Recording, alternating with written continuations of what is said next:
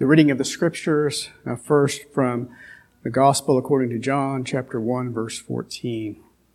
And the Word became flesh and dwelt among us, and we have seen his glory, glory as of the only Son from the Father, full of grace and truth. And now from 1 Timothy chapter 3 and verse 16. Great indeed, we confess, is the mystery of godliness. He was manifested in the flesh, vindicated by the Spirit, seen by angels, proclaimed among the nations, believed on in the world, taken up in glory. The word of the Lord. Thanks be to God. I invite you to join me again in prayer. oh, Father, we do bow our heads to you in worship we are also most grateful and thankful for the, the great gift of your Son, Jesus Christ, whom we worship, our great Redeemer, our King, and the giver of peace.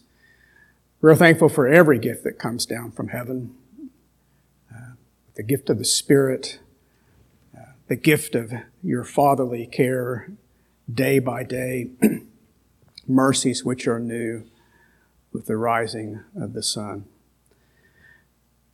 We pray this morning for those among us who may be sick or ill, infirmed, unable to be here, be near to them. We pray for their welfare. Bless our households, our children, our grandchildren, uh, with the great gift uh, of faith the great joy for us to see them walking in the truth.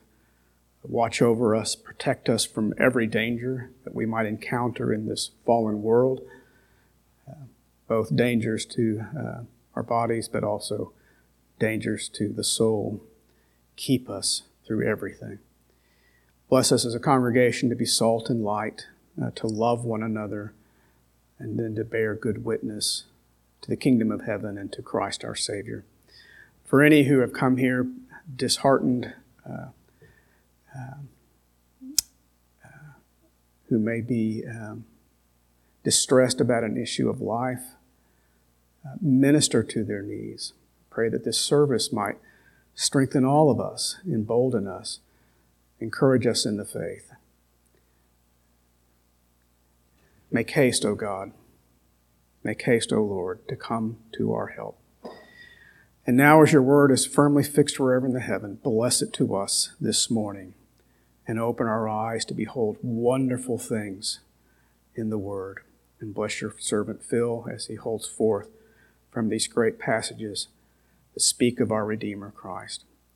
We ask all these things in his name, Jesus Christ. Amen. Thy will be done. Lord, hear our prayers. Well, it's fairly obvious that uh, we're in the Advent uh, season, and uh, perhaps, uh, like me, you've gone to Christmas programs and uh, you've been reminded uh, time and again that we acknowledge the tradition of this season in which the Lord blessed us with a Savior.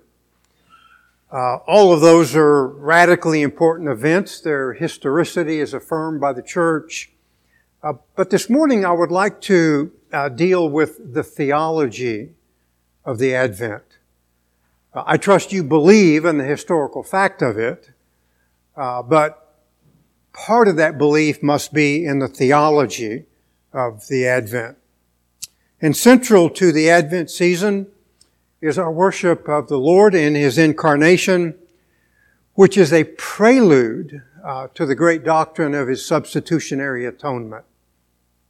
Uh, as the sole and efficient cause of our salvation, and uh, fittingly the object of our worship.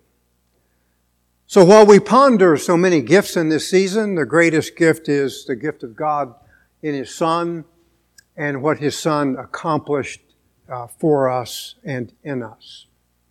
Uh, John 1.14, as I'm sure you are aware, comes in a section called the prologue uh, to his entire gospel. And it's here that John announces uh, the incarnation in chapter 1, verse 14.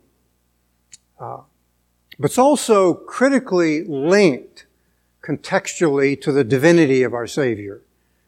Uh, the fact that the Word became flesh is radically important. But it's just as important that the Word was in the beginning with God. And the Word was God. Chapter 1, verse 1. I'm sure you picked up, obviously, on the allusion to Genesis 1. Uh, in the beginning, God created. Subsequently, we will learn in the Gospels and in the epistles that Christ is the creator of the new creation, particularly our new birth by his sovereign power. And it's also important to recognize that the phrase in the beginning is uh, no mere temporal reference, because the word was eternal. Uh, there never was a time in which our Savior was not, nor will cease to be. And again, John goes on and tells us that the Word was with God and was God, reminding us again of the critical importance that He was the divine person. He was always God. There never was a time in which He was not God. And that He was in fellowship with God means that He too was God. God fellowshipping in the triune Godhead, Father, Son, and Holy Spirit. Thus the eternal person, the second person of the Trinity, with all of the attributes of divinity, assumed human nature. One person, two natures forever. That in and of itself is remarkable evidence of his sacrifice. He's Always be now forever the God man. John also tells us he was full of grace and truth and therefore an endless supply of two of the most important, if you will, figuratively speaking, commodities that all of us desperately need. Grace and truth. Christ is the headwaters. He is the source of grace and truth. And He dispenses uh, to His people His grace and truth. The fact that He's truth uh, means that He is the only way uh, to God the Father. No other way but through Him. Then John speaks to the condescension of the Word, became flesh.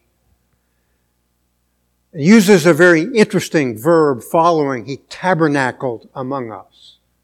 The eternal tabernacle has come uh, for a period of earthly sojourning to tabernacle among us. Uh, great uh, passage to this end. I know you are familiar with it. Uh, Philippians chapter 2 in verses 6 to 8. Who although he existed in the form of God, meaning, of course, that he was God, he did not regard equality with God a thing to be grasped, but emptied himself, taking the form of a bondservant and being made in the likeness of men. And being found in the appearance as a man, he humbled himself by becoming obedient to the point of death, even death upon a cross.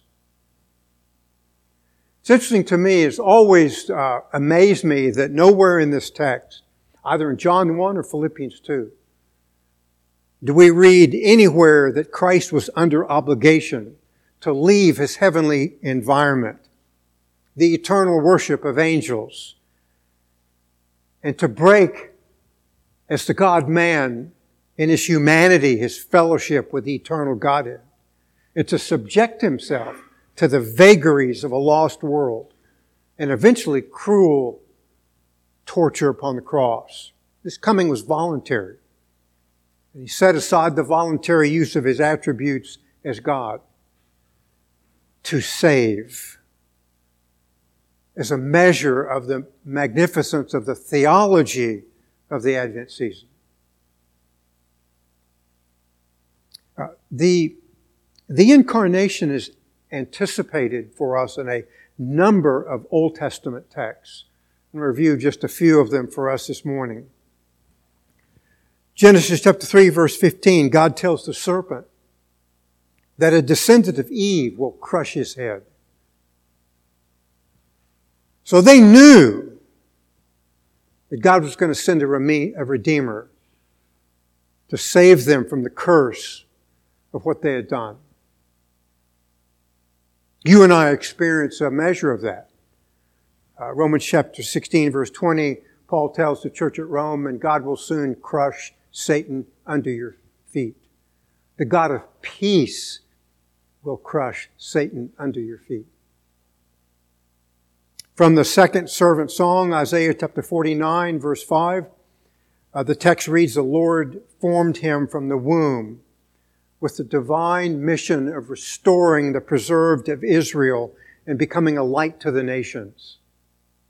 That last phrase, a light to the nations, encompasses you and me. He became our light to give us light. From the third servant song, Isaiah 50 verse 6, I gave my back to those who strike me, my cheeks to those who pluck up pardon me, pluck out my beard. And I did not cover my face from humiliation and spitting or shrink back from suffering. A reminder to us that uh, he came to suffer violence, a measure of, of the wrath of his eternal Father to pay and to redeem, to become our Savior. From the fourth servant song, Isaiah 52 verse 14. His appearance was marred more than any man. 53.3, a man of sorrows, acquainted with grief. How many times in our lives, particularly as we get older, we, we, we become very familiar with grief. Our Savior was the forerunner for us, the author and the perfecter of our salvation and the majestic references to the atonement. Isaiah 53 verses 5 and 6, He was pierced, He was crushed for our iniquities, and the chastening of our well-being fell upon Him. 53.10, the Lord was pleased to crush Him, putting Him to grief, so that He would render Himself as a guilt offering. That He took the entire weight of the burden of the sins of his people and took upon himself uh, the punishment that was due them to render himself a sacrifice. Daniel chapter 7 verses 13 14. One like a son of man was presented before the Ancient of Days, and to him was given an everlasting dominion very interesting, as you know from that vision, that there is no cause stated as to why he was given an everlasting dominion. But in the interpretive portion of the chapter, uh, Daniel tells us of the sufferings of his people, reminding us that he came to suffer. And because he suffered willingly and obediently under the hand of God the Father, uh, he was accorded a kingdom of everlasting dominion and world without end. Daniel chapter 9 verses 26 and 27. Messiah will be cut off and he will put a stop to sacrifice and grain offerings. It's a reminder that our Savior uh, ended the sacrificial system of the nation of Israel in the Old Testament. He ended it because he was the perfect fulfillment of it. And therefore nothing could follow it.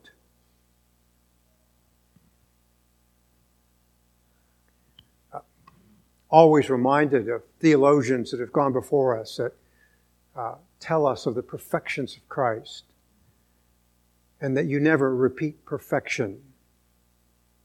And so there never again needs to be a historic presentation of the sacrifice of Christ. Because what he did, he did one time for all time, never again to be repeated. The apostle Paul confirms this in 1 Timothy chapter 3 and verse 16. Uh, he tells us there in that very beautiful hymn, uh, that his divinity was revealed in the flesh. God became man. He was vindicated, meaning implicitly that he was wronged, but he conquered nonetheless and was rewarded by his eternal Father. And he was proclaimed among the nations. He was proclaimed. He becomes the object of the proclamation and believed upon by many. Then he was taken up in glory, implying his resurrection, his ascension into heaven.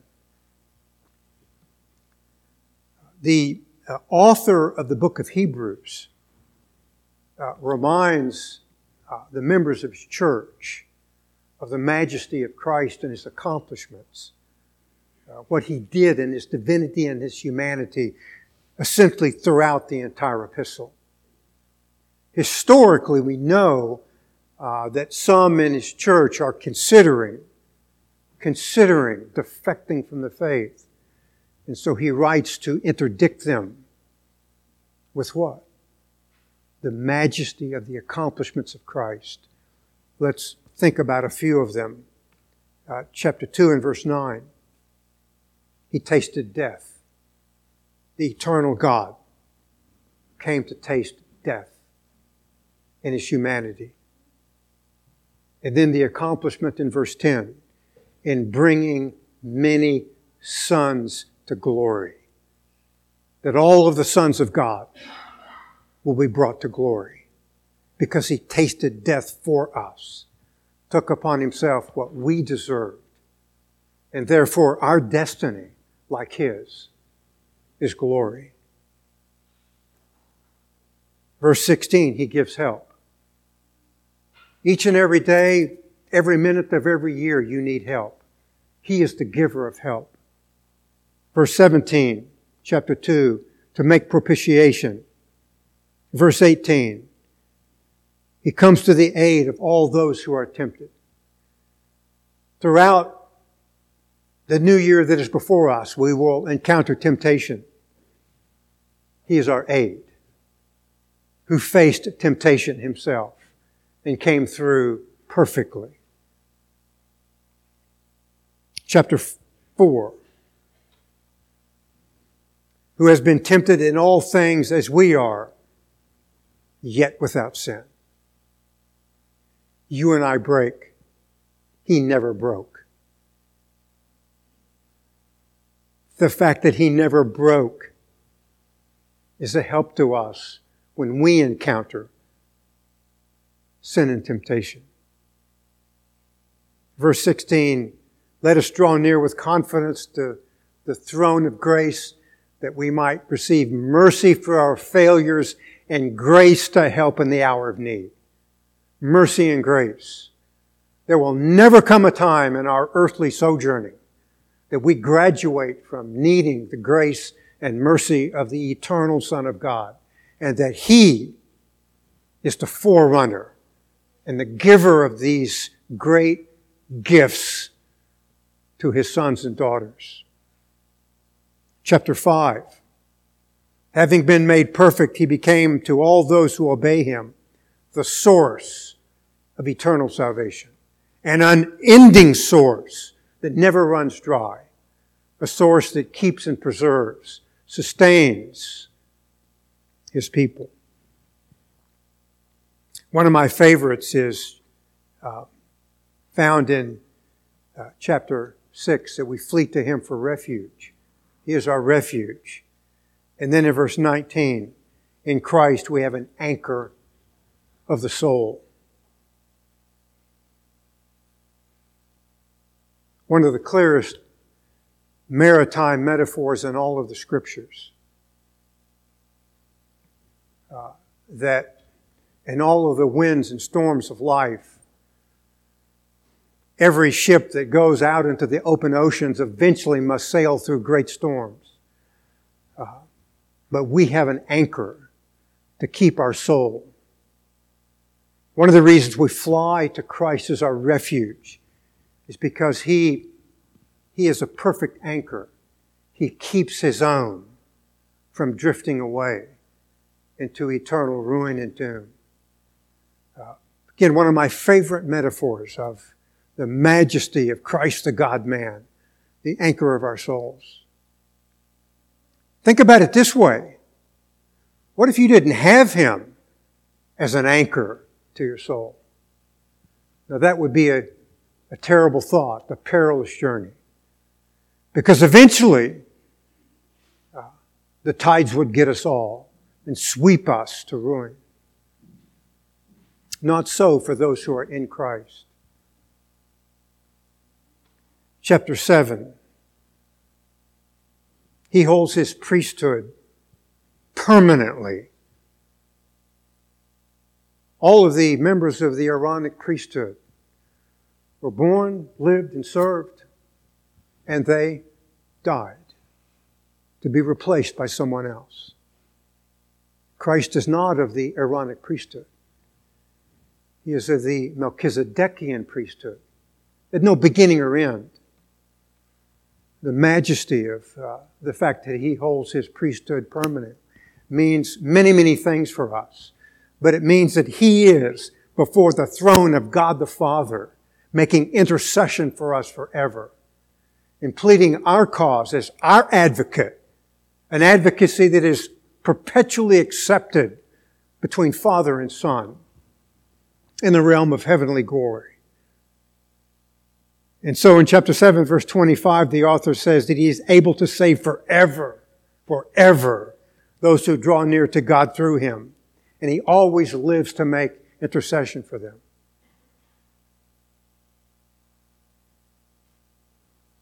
Think about it in this way. Uh, if you know Christ is your Savior,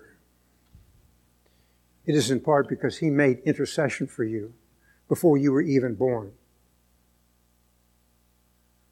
And throughout the entire period of your life before you came to a personal saving faith in Jesus Christ. So that the causality is the efficient prayers of the God man before his heavenly Father, keeps and preserves his own. The Father who always answers the prayers of God the Spirit and God the Son saves forever. I remind you all the time many, many churches and denominations uh, will teach their people that one cannot be too sure about eternal salvation. We can be. Not because of who we are, but because of who He is, the eternal Savior, who saves forever, who loses none given to Him by the eternal Father. The majesty of that to me is simply overwhelming. I lose things my entire life. Of all that the Father gave him in eternity past, he loses none. Chapter 8, a minister in the sanctuary, in the true tabernacle. I get tickled that sometimes people think about there's great things going on in the Middle East and someday there'll be a temple there and a tabernacle. Well, I guess that's well and good, but to me it's not enough. I need a heavenly tabernacle. I have it in Christ, who's pierced the veil of it for our salvation. Chapter 10. By this will we have been sanctified through the offering of the body of Jesus Christ once for all. That's all that it took. One sacrifice for all time because he was full of perfection. Verse 12, he having been offered one sacrifice for sins for all time, sat down at the right hand of the majesty on high. So we have a great salvation because we have a great Savior. And that's a, simply a measure of the majesty of the theology of the Advent season that we should hold dear in every season of our lives because of who He is and what He has done for us. Uh, the majesty of this is uh, captured theologically at great confessional statements of the church. Uh, we began with a confessional statement simply as a reminder that Grace Bible Church is connected to the Orthodox Church of all time. From the Westminster Confession, uh, there is acknowledgement in the chapter on Christ the mediator that the Lord Jesus, by his perfect obedience and sacrifice of himself, which he through the eternal Spirit once offered up unto God, hath fully satisfied the justice of his Father and purchased not only reconciliation, but an everlasting inheritance in the kingdom of heaven for all those whom the Father has given unto him. Everlasting inheritance. The incarnation and atonement are acknowledged uh, in our many hymns, or that I affectionately call uh, our theology set to music. Come, thou long expected Jesus, born to set thy people free. Come to earth to taste our sadness. He whose glory knew no end. And by thine all sufficient merit, raise us to thy glorious throne. Hark the herald angels sing. Mild he lays his glory by, born that man no more may die, born to reign the sons of earth, born to give them second birth. Good Christian men rejoice. He has opened heaven's door. Christ was born for this now you need not fear the grave. Jesus Christ was born to save. Think about that next time you go to a funeral and all that that means. God rest you, merry gentlemen, to save us all from Satan's power when we were gone astray. O tidings of comfort and joy. Man of sorrows, what a name for the Son of God who came. Ruined sinners to reclaim. Hallelujah. What a Savior. Guilty, vile, helpless we, spotless Lamb of God was He, full atonement can it be? Hallelujah. What a Savior. So as humanity was uh, pierced and the provision of His deity was the infinite value necessary to secure the salvation of His people. Uh, I'm not unmindful that uh, there may be some uh, in the congregation who have uh, yet to come to a personal saving faith in Jesus Christ. I trust in God's grace that you understand now of the object of our salvation. That we believe in Him for what He did for us. Because we recognize clearly and absolutely that we could not do it for ourselves. And then all of our doings was entirely insufficient because God is eternal perfection. And so He gives us His eternally perfect Son as a great gift to remind us uh, each and every day of our lives that we owe grace and truth to Him, His mercy and His goodness to us. So think about it in this way from uh, where we have started. Uh, we, we've had the witness of uh, the scriptures. Um, we've had the witness of uh, some great Christmas carols uh, that uh, come from the church. Uh, and now we have another witness, the sacrament of the Lord's table. A reminder, uh, if you will, what some have called a gospel to the senses that his body was trashed upon the cross. broken and marred beyond measure uh, because an innocent man uh, was dying for the guilty to render a payment to a perfect God. Uh, so that when we pass the bread, we are reminded uh, that He is the bread of heaven. And the sustaining power of His life, not just because of a historical event upon the cross, but the grace that flows to us from the cross each and every day is able to preserve and to keep us. And that the memories of the sacrament should uh, carry us onward. Not that in the physical partaking of it that we receive uh, much physical nourishment, but the spiritual remembrance and our communion with Him spiritually uh, is meant to secure us and to keep us, to remind us. And then of uh, the cup. Without the shedding of blood, there's no remission of sin.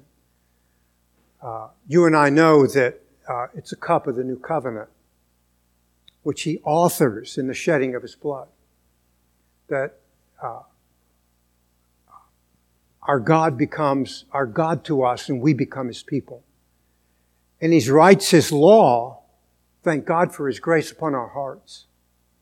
Moses wrote on stone, the Holy Spirit writes upon our hearts to secure, to secure our obedience, to secure us in coming to him, to secure our walk in the faith, writing on our heart.